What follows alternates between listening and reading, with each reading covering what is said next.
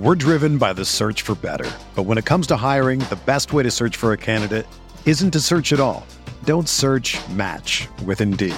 Indeed is your matching and hiring platform with over three hundred fifty million global monthly visitors, according to Indeed data, and a matching engine that helps you find quality candidates fast. Ditch the busy work. Use Indeed for scheduling, screening, and messaging so you can connect with candidates faster. Leveraging over one hundred forty million qualifications and preferences every day, Indeed's matching engine is constantly learning from your preferences. So the more you use Indeed, the better it gets. Join more than three point five million businesses worldwide that use Indeed to hire great talent fast. And listeners of this show will get a seventy-five dollars sponsored job credit to get your jobs more visibility at Indeed.com slash Blue Wire. Just go to Indeed.com slash Blue Wire right now and support our show by saying that you heard about Indeed on this podcast. That's Indeed.com slash Blue Wire. Terms and conditions apply. Need to hire?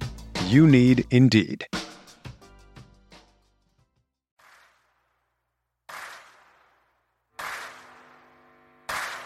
You're listening to Setting the Pace, your go-to Pacers podcast with Alex Golden and Michael Facci. Ball loose. Lance, Stevenson, give me one, Lance. Give me one, Lance. Stevenson ties it with one point six. Duarte, he knows where the clock is, lets it fly, and hits again. Halliburton at the buzzer. Captain Clutch with another one. Brogdon goes inside, and Turner finishes. Halliburton leaves it off for Batase. Go, go. Good job. Oh, what a move by Hield. He lays it in. Hield. Hotter than fish grease. Dropped it off to Jalen Smith with the poster. Jackson the catch. Jackson the basket. Washington again. Five of them. Pacers got the steal. Outrunning is Brissett. Pounds it home. It's it to Taylor. Taylor missed it. Tips it in. Warren lets it fly. Yes. T J Warren is not human. Halliburton gonna slam it at the other end. Happy Memorial Day weekend, everybody. Hope you guys are enjoying it, whether you're traveling or staying at home. Hope you'll have a great one. Facci and I are going to be busy this weekend, so we pre-recorded this conversation with Chris Denari on Thursday night. But Facci, this is a fun episode. Always love when we can have Chris Denari join us. Always great when Chris joins the show. It makes you feel like you're watching a Pacer game right again when you hear from him. So, hey, it had been a while since we had Chris on the show. So, hey, welcome back, Chris. I think you guys are going to enjoy this one. Absolutely. So without further ado, let's take a quick break and we will bring on Chris Denari. We're driven by the search for better, but when it comes to hiring, the best way to search for a candidate isn't to search at all. Don't search, match with Indeed. Indeed is your matching and hiring platform with over three hundred fifty million global monthly visitors, according to Indeed data, and a matching engine that helps you find quality candidates fast. Ditch the busy work. Use Indeed for scheduling, screening, and messaging so you can connect with candidates faster. Leveraging over one hundred forty million qualifications and preferences every day, Indeed's matching engine is constantly learning from your preferences, so the more you use Indeed, the better it gets. Join more than three point five million businesses worldwide that use Indeed to hire great talent fast. And listeners of this show will get a seventy-five dollars sponsored job credit to get your jobs more visibility at Indeed.com slash Blue Wire. Just go to Indeed.com slash Blue Wire right now and support our show by saying that you heard about Indeed on this podcast. That's Indeed.com slash Blue Wire. Terms and conditions apply. Need to hire? You need Indeed. Hey, everybody, what's going on? Welcome to another episode here of Setting the Pace. And me and Facci are joined by uh, another person today. He is the voice of the Pacers for uh, Pacers T V on uh, Bally Sports Indiana. It's Chris Denari. Chris, what's going on, man? Thanks for joining us. Hey, great to be with you guys. Uh, I've, you know, I've enjoyed the off season. It's you never want to not work uh, in April and May. Uh, you'd like to be in the playoffs, but uh, I have uh, made the most of uh, of the time off, watched a lot of the N B A playoffs, and it sort of rejuvenates you for the future. So uh, all is well. Happy to hear it. I mean, Chris, this, you are someone that we definitely, we miss hearing from, and I think all Pacer fans feel the same way. But take us just a little bit of, you know, maybe how how's the offseason been treating you so far? Uh, it's been really good. Uh, I probably haven't played as much golf as I thought I would, but I, I still got plenty of summer left. Um, no, it's been good. Uh, my wife and I, we have a uh, almost six-month-old grandson, our first grandchild, uh, Archie. Congrats on that. Thanks. And so uh, we watch him a couple days a week. Our daughter-in-law is a nurse at Methodist Hospital downtown, and our son is an accountant. And so between her parents and us, uh, we have Archer, Uh, who goes by Archie, you know, a couple days a week. So that's awesome. I mean, it's, they tell you that being a grandparent is great. I would say it's better than great. So uh, really enjoyed that. And then uh, June the fourth, our oldest son, Evan, gets married down in Louisville. His fiance is Meredith. Uh, she's from Louisville and they live in Myrtle Beach. And so we'll all be heading down to Louisville uh, on the first, and uh, the reception on June the fourth is at Churchill Downs. So uh, it's going to be a heck of a party. And uh, so, you know, it's great that I have the time uh, that I'm able to focus on family, because, you know, clearly during the course of a, of a season, uh, when you're playing three to four nights a week and you you know, you're traveling when all things are regular, um, you know, you're pretty much consumed by that. So uh, it's, it's, I'm really happy that I, I have the availability right now to do all those things uh, family wise. Yeah, no, that's great. And I think it's awesome that your son's getting married, and congratulations to him. And I'm sure they will have a spectacular day, but that is the party before the party here for the Pacers. Here we got the draft coming up soon. Uh, before we joined you, you were telling us a little bit about the draft party. You got to host that, and just kind of walk me through that experience and maybe how fans felt after uh, realizing that we got the sixth overall pick. Yeah, we were uh, for the draft lottery party a week ago Tuesday. Uh, we were at Birdie's in Westfield, which is a brand new uh, facility that uh, has putt putt and uh, great food, a, a you know great bar, great gathering spot, and it was for season ticket holders, um, and and it was a great crowd. I, there was probably five six hundred people there. Uh, three of the players were there: uh, Tyrese Halliburton, uh, Isaiah Jackson, and Dwayne Washington Junior Uh, I got a chance to visit with those, uh, interview them in front of all the fans. And then the fans got to interact with them, pictures, autographs. I mean, it really was cool.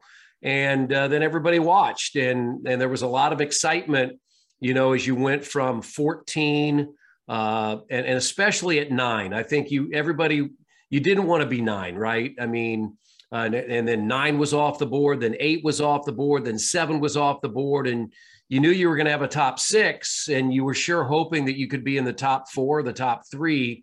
And then lo and behold, Mark Tatum holds up the Pacers logo at number six. Probably took the wind out of the sails of the crowd, because I, I know people were hoping for a little better uh, draft spot. But all in all, you're going to get a good player. Uh, gives the Pacers, I think, some opportunity. I mean, who knows what's going to happen on draft night? I mean, you've got Uh, number six, you've got number thirty-one, and you've got number fifty-eight. I think the great thing about thirty-one is basically, guys, that's a first-round draft pick, but it's second-round money. Um, and uh, there's just a lot of options. I mean, Kevin Pritchard talked about that uh, that night, that uh, they have a lot of opportunity coming up uh, on draft night into free agency. Uh, so that was the first step. Uh, you were hoping for a little bit higher pick. But I, I think if you make the number six pick, you're going to get a good player that's going to help you, not just in the short term, but I think in the long term. Yeah, I think you said taking the wind out of our sails when we uh, picked sixth overall. Alex and I did a, a live reaction to the draft lottery. And just like you mentioned, it was very exciting seeing nine, eight, seven go, and it wasn't us. But there was something about when it was six that it was like, man, our whole fan base had such high expectations of the hope, maybe of jumping. But hey, six, we really can't complain, because for a lot of us, including yourself, you know, this is the best pick the Pacers have had since, you know, you've been covering the team, which kind of brings me to my question. Since you've been covering the team, where would this offseason rank amongst the biggest? Uh, that's a great question. I mean, just because of, uh, you know, the last two seasons of not making the playoffs, and then last season, twenty-five wins. And, you know, it, it honestly, if you look at the record, it's one of the poorest in, in Pacers franchise history. So I think to bounce back, it's a very important summer. Um, I, I think back to twenty ten, when the Pacers drafted Paul George and Lance Stevenson in the second round. those were my first four years and the Pacers had not made the playoffs. And in fact, we had a draft party at the Fieldhouse. And I remember when I got up on stage and said the name Paul George, I'm going to say most of the people in the building, they didn't even know who Paul George was because they didn't watch uh, college basketball late night from the West Coast. And, you know, he played at Fresno State. And I think we all know that, like a lot of players, Paul George is a better N B A player um, than he was a college player. And so, you know, that was an important offseason for the Pacers. And, and that started that stretch of, of, you know, four years where they, they got to the playoffs in twenty eleven, uh, got to the playoffs in twenty twelve, won a first round series against Orlando. And then that set the table for the next two years going to the Eastern Conference Finals. So um, I think twenty ten was an important summer. Um, and, and recently, this is probably this is probably the most important one. I, I think you're right, just because of where you've been the last two years and where you hope to go. Yeah, and I think obviously it all kind of started when we traded Domantas Sabonis to the Kings, got back Tyrese Halliburton, a franchise, you know, hopefully a franchise cornerstone for this team moving forward. And, you know, just a young point guard. This team has desperately needed a point guard. And I think at the end of his career, if he stays here with the Pacers, I mean, you're talking potentially best Pacers point guard of all time, especially in the N B A. Um, and he just got that kind of talent. So uh, I'm just curious though, when they made that trade, what was your initial reaction seeing that Sabonis was dealt? And then number two, when you saw Tyrese Halliburton play, what were your thoughts on how he played this season? You know, it, Anytime something happens uh, during the course of a season, you're surprised. But I, I don't think in this instance I was all that surprised. I, I was surprised that the Pacers were able to get Tyrese Halliburton. I think all along, if you if the Pacers were going to make that trade with Sacramento, it always seemed like it would be De'Aaron Fox. Mm-hmm. But you're able to get a player on his rookie deal, still has two more years on his rookie deal. Um, and you've got somebody that can be with you for the next, what, for sure, for the next five to seven years, right? And that enables you to build around him. Uh, I'd always liked what I saw from Halliburton when I watched Sacramento play, but I didn't know all that much about him.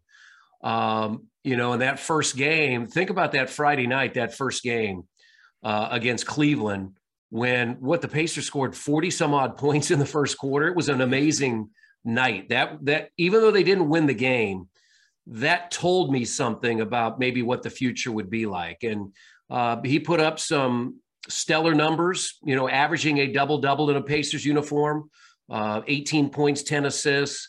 Uh, I just think he's a guy that that also fits with what the culture the Pacers are trying to establish.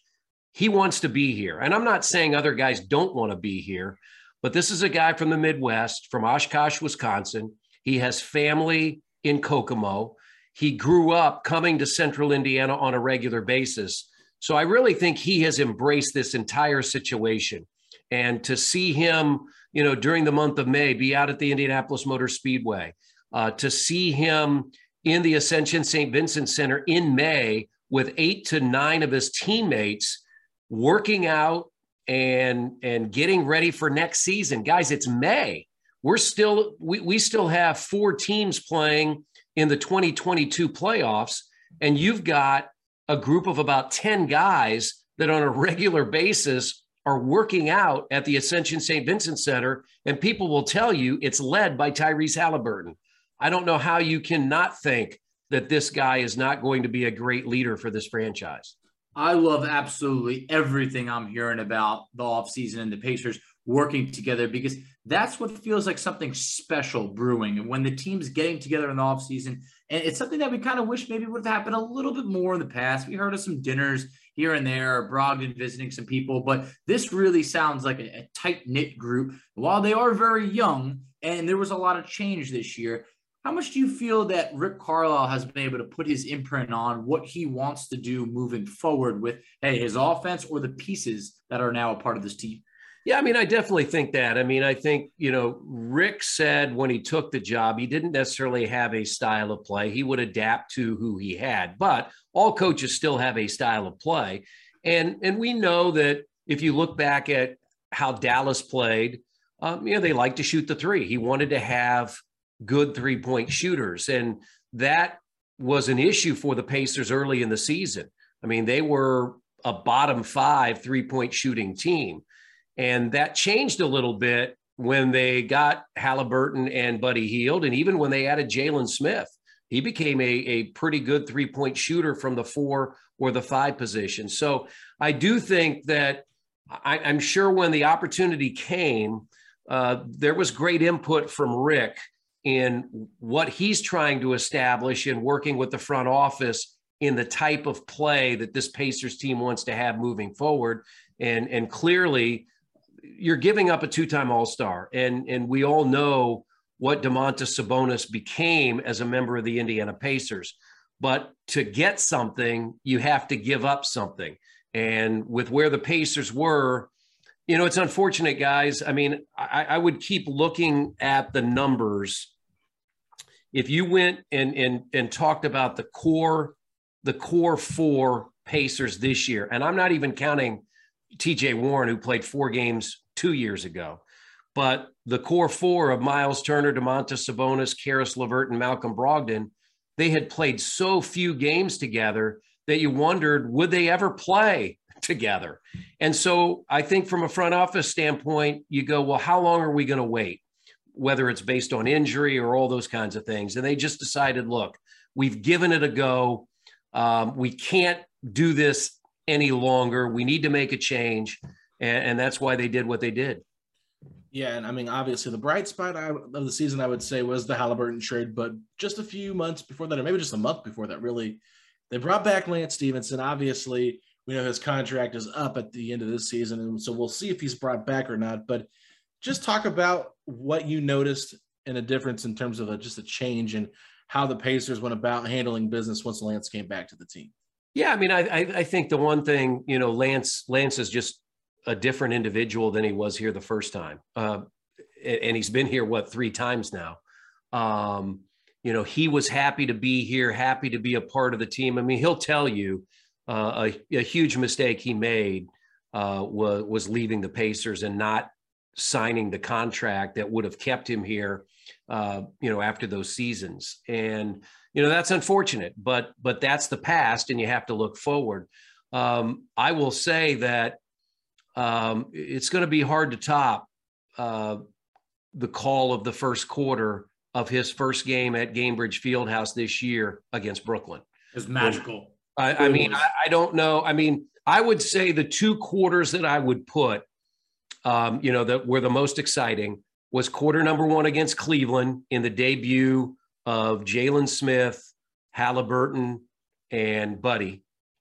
And then, of course, Lance on that night when he comes in off the bench and he scores twenty in the first quarter and thirty in the game.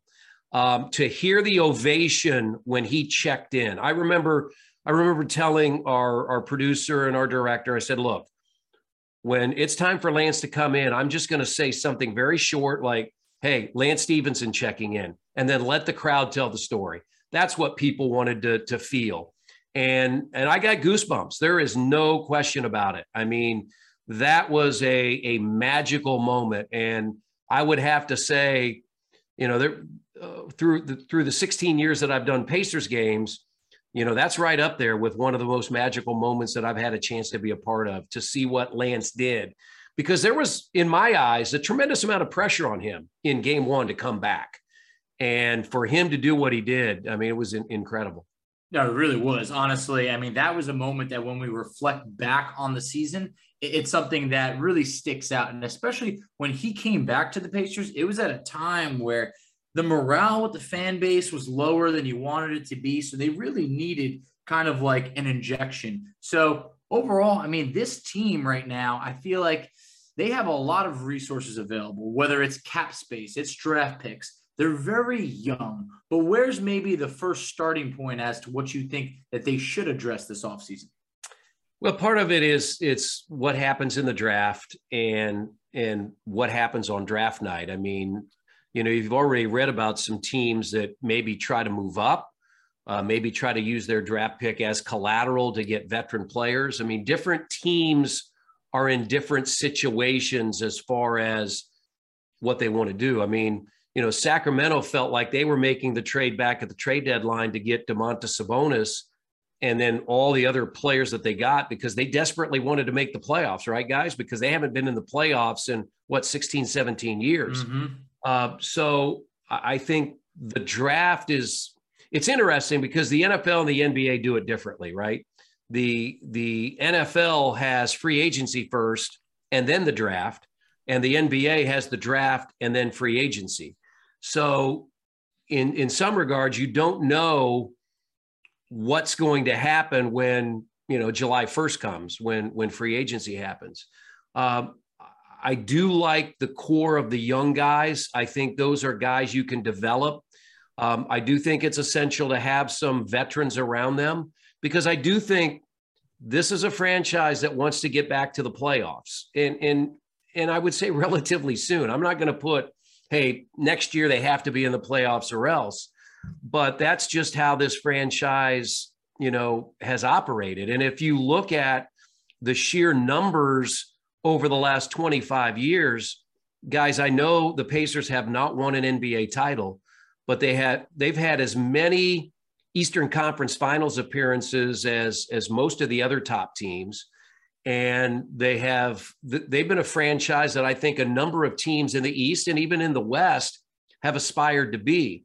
The other thing is, is if you look at the teams that were in the playoffs this year, especially let's go to the West, two or three years ago, the three worst teams in the West were Dallas, Memphis, and Phoenix.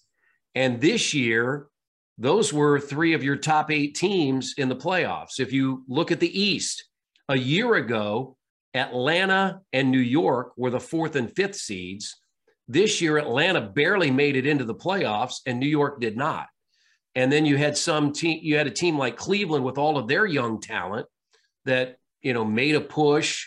And unfortunate, unfortunately for the Pacers, did not make the playoffs, so it cost them a draft pick. I guess what I'm saying is I, I think the standings can be pretty volatile, and I think done the right way, you can get back to where you want to be, maybe quicker than than you used to. Uh, be able to do it. Um, we've seen that. Um, you, we've seen Memphis build with young talent. We've seen Cleveland with, what do they have, guys? Four or five top five picks over mm-hmm. the last five or six years. And then you sprinkle in the veterans. Um, it's all doable. So um, I like the young guys the Pacers have. Um, yeah, to, to me, it is now Myles Turner's opportunity to say, hey, this is also my team. Uh, because he doesn't have the shadow of Domantas Sabonis over him anymore. Um, and I'm, I, I really want to see him operate with somebody like Tyrese Halliburton. Uh, I want to see how the Pacers play big at times, play small at times. I just think there, there's a lot of opportunity there, and a lot's gonna, a lot's gonna happen on draft night to figure out who the Pacers take. Mm-hmm. Yeah, it's definitely interesting, and I don't know if you've got a chance to listen to the podcast or not, but we've had some interesting conversations. I know that J M B did too about DeAndre Ayton, and I'm not going to ask you about Ayton specifically, but I do want to talk about these playoffs, and, and you brought it up that you've been watching them, obviously, looking at some of these centers in the N B A uh, uh, conference finals right now. You got Bam Adebayo, who doesn't really shoot the three ball. Dwight Powell isn't a three-point shooter. Uh, Kevon Looney, Draymond Green, they're not known for shooting threes. And then Al Horford, Robert Williams, I mean, Horford will, will step out and shoot them occasionally, but that's not his go-to shot. Um, it's just kind of different, the, the big man at today's N B A. So do you think that um, when you're looking at a big man, do you care if he can really knock down the three, or are you more so worried about how he can guard the perimeter, knowing that everything's become a switch-heavy league, a lot of perimeter-driven guys, and being able to have that switch ability to keep a guy in front of you? Yeah, and I think I think we all know what we saw at the end of the year. The Pacers have to be better defensively. I mean, you you cannot – win games when you're consistently giving up one hundred thirty points per game. I don't care how good your offense is, uh, because the, late in the year, the Pacers' offense wasn't the issue. Um, it was the defense. And can you pin some of that on not having Myles Turner? Probably. Uh, but you've got to be better on the perimeter, especially if you don't have Myles Turner uh, protecting the rim. So I think I think that's really an area of emphasis the Pacers are going to have to look at. They've got to be better uh, defensively. Um, as you talk about centers, I mean, it's it's interesting because when when Boston goes smaller without Robert Williams on the floor, they'll play Grant Williams. And what, there was a game where he shot seventeen threes and he was playing the backup center position. Um, so I, I do think you have to have some versatility. Um, you're right. You, you mentioned some of those teams, you know, you know, Dwight Powell's not a three point shooter. Ayton will take a three here and there, but he's, he's not really a three point shooter. Um, I, I still think, I, th- I think it comes down to, you've got to be better defensively. And I think that's something the Pacers really have to, to focus on uh, also in the offseason. I think the, the defense will help the offense. It will take pressure off the offense. I think what was happening is, is when you know you're going to give up that many points, it just puts a tremendous amount of pressure on you to score. You know, the Pacers picking sixth overall, like we mentioned a little bit before, just a massive draft pick for this organization. A ton of different people, I feel like, a ton of different players could be in the running, but it feels like nowadays there's less of a sample size with some of these players than ever before. For instance, Shane Sharpe, who didn't play in college basketball. You have a ton of other guys that were highly touted freshmen and everything of a sort. How much emphasis should the Pacers put on maybe taking the best possible player, or should they lean towards of maybe the best possible fit? Well, that's a great question. I mean, you'll, I, I think it's hard not to take the best possible player. I mean, um, you know, fit, fit is important as well. I mean, part of it's going to depend on what happens in front of you. I mean, you know, one of the guys that I'm intrigued about is, is Keegan Murray out of Iowa, because, you know, he could play the four. What, he's six eight. Um, he's a little older, I know, uh, but he shoots the ball well. Is that is sort of a fit, but he also uh, could be the best player available. Um, you know, Sharpe, we didn't see at Kentucky. Um, you know, I, I, I think I, uh, you know, th- there could be a G League Ignite uh, player available that might be moving up. Um, that's a great question. I, that's guys where I, I'm sure we're all glad. That's why we do what we do, right? You can do the mock drafts. I can M C the thing, but I don't have to worry about what, what the Pacers are going to pick, because especially at six, uh, th- that, that can be a difficult situation. Uh, but I do think no matter what happens, just as I look at the, the, the players available and all the things that are involved, you're going to get, you're going to get a, a player that I think can, can really help you, uh, you know, turn things around. I really do. I mean, I think that's, that's really the key. I, you know, if you look at what the Pacers have been able to do the last twenty plus years with picks anywhere from ten, eleven to seventeen, thirteen in the twenties, they, they've really done a pretty good job. So, um, it'll be great to see somebody of this ilk, uh, you know, a top six player uh, join the Pacers. Yeah, and, and I have one last question here for you, Chris, because, I mean, obviously everybody knows the Pacers were hoping to get a top three pick, top four, uh, but they fell to six. They only fell back one spot. There's still a lot of buzz, though. There's a lot of players that fans are really intrigued by there at six. Keegan Murray is one of them. Uh, you know, like Fachi said, Mathurin, Sharpe, you know, and potentially Ivy, who knows? I mean, anything can happen in the draft. It's crazy, right? But Kevin Pritchard seemed pretty adamant that he's going to be aggressive and, and making moves to get this team better. I don't think he says that just to say that. I really believe that he's going to do something about it, because I haven't really heard him come out and say we're going to be this aggressive before. So um, maybe just kind of like give me some of your initial thoughts of, after what K P had to say after the, the draft lottery. Yeah, and I think I think that's I think the thirty-one pick, um, you know, is is a place where you can be aggressive. There would be a lot of teams that would be interested in that pick, in in how you package that, if if that's what you choose to do. Um, but uh, you know, you think about you know what he was able to do when he was in Portland, and and I think he's been pretty aggressive here, in in how he's been able to do things. And you know, think about last year. Um, They were able to get a second first-round draft pick and add Isaiah Jackson to the mix with Chris Duarte. And I think we all recognize what we saw in Isaiah Jackson this year, that he is, uh, if not a starter, he is a definite big-time rotational player that can help you uh, as he matures. So I think we saw that happen last year. They got involved in that five-team deal, you know, sent Aaron Holiday to Washington. It was the Russell Westbrook deal in going to L A. Uh, so, yeah, that that's it, it, I'm sure if you were to walk in to the draft room, they've got all kinds of scenarios they're working on right now. And those scenarios would be from actually taking players at six, thirty-one, and fifty-eight and taking one of those players. I mean, that we just don't know what's going to happen, but, but I expect last year did not sit well with anybody. Uh, it was not what was expected. Um, and, and so I definitely feel like there will be some aggressive maneuvers um, during the course of the draft, uh, during free agency, all those things to get this franchise back to where they expect to be. Yeah, and I think that's what gets a lot of fans excited, because I know you, we had talked before, and I was pretty out on the core that we had previously, and you said you were bullish on them, wanted to see them get a chance, and unfortunately, we really never got to because of the injuries. So uh, I think Pritchard addressed that after the Halliburton trade, you know, just talking about eventually you can't hope that everybody gets healthy, because at some point you just have to call it a, a day. But and I like the direction we're heading. I think it's going to be a lot of fun. And um, with that being said, this is uh, all we have. So, Chris, thank you so much for coming on. Is there anything you'd like to uh, plug, maybe anything you'd like to share before we sign off?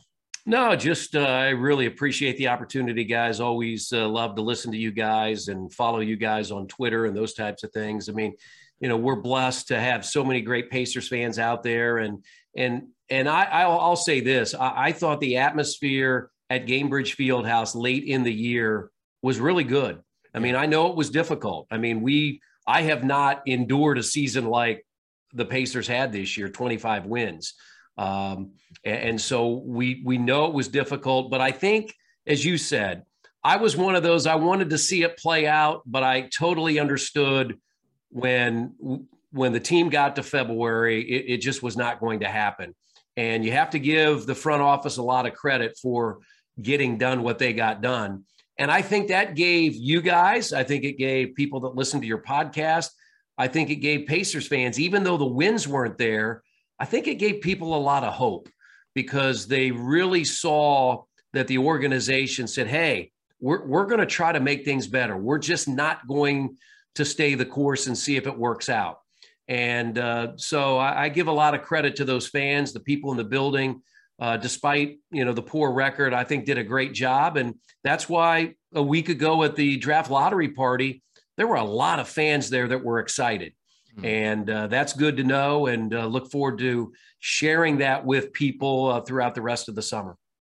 Hey, as always, Chris, definitely appreciate you. You know, like I said earlier offline, we missed your voice, and we're so happy to have you, um, you know, back on our T V sets soon enough. All right. Thanks, guys. When you need mealtime inspiration, it's worth shopping Kroger, where you'll find over thirty thousand mouthwatering choices that excite your inner foodie. And no matter what tasty choice you make, you'll enjoy our everyday low prices, plus extra ways to save, like digital coupons worth over six hundred dollars each week. You can also save up to one dollar off per gallon at the pump with fuel points. More savings and more inspiring flavors make shopping Kroger worth it every time. Kroger, fresh for everyone. Fuel restrictions apply. All right, everybody, that was great stuff there from Chris Denari. You guys can follow him on Twitter at Chris Denari. It's pretty basic. So, uh, you know, he doesn't tweet a whole lot, but uh, he's on there actively watching. So you never know. Uh, if you say something interesting, he might reply. But other than that, Fachi, any final thoughts as we kind of close out this Memorial Day weekend? I would just say I hope you guys had an awesome weekend. I mean, things are heating up around Pacer Nation. There's a great buzz going around. Anything can happen in the draft. Expect some trades later this offseason, and we're going to be breaking it all down right as it comes. So once again, just we appreciate you guys. Like I said, you make the show. Absolutely. And if you haven't already, make sure you leave us a five-star rating and review and enter yourself into the prize package uh, competition here, I guess. I don't know what to call it. I guess just like a, a giveaway uh, chance here. You know, we talked about the jersey, the Jermaine O'Neal autographed card, and the Setting the Pace t-shirt slash hoodie. Make sure you guys get your screenshots in, send that rating and review over to me at alex golden n b a at gmail dot com so you guys can enter a chance to win. And we will be doing that after the N B A draft. So a lot of exciting uh, things there, Fachi, but go ahead and tell the people where they can find us at on social media. Absolutely. So you can find us on Twitter at setting the pace three. You can find Alex on Twitter at Alex Golden N B A. I can be found on Twitter at underscore F A C C I. You can find us on Instagram at Pacers Talk. You can find us on Facebook at Setting the Pace. You can find us on TikTok at Setting the Pace. And if you're counting down the days till the N B A draft, say these three words. Let's go Pacers!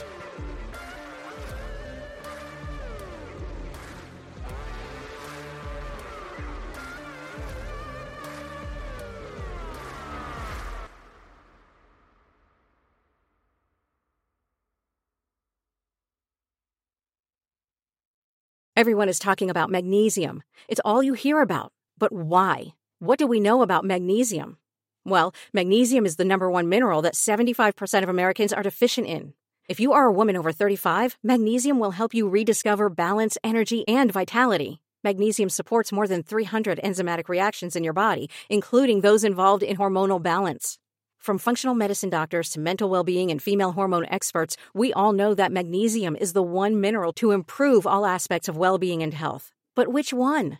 Magnesium Breakthrough from Bioptimizers, the trusted choice recommended by leading experts, with seven best-absorbed forms of magnesium to ensure your body receives the support it needs for overall well-being. Go to bioptimizers.com slash balance today and use code balance ten for ten percent off. Support your journey to wellness at B-I-O-P-T-I-M-I-Z-E-R-S dot com forward slash balance. Magnesium Breakthrough from Bioptimizers, your foundation to optimal health and vitality.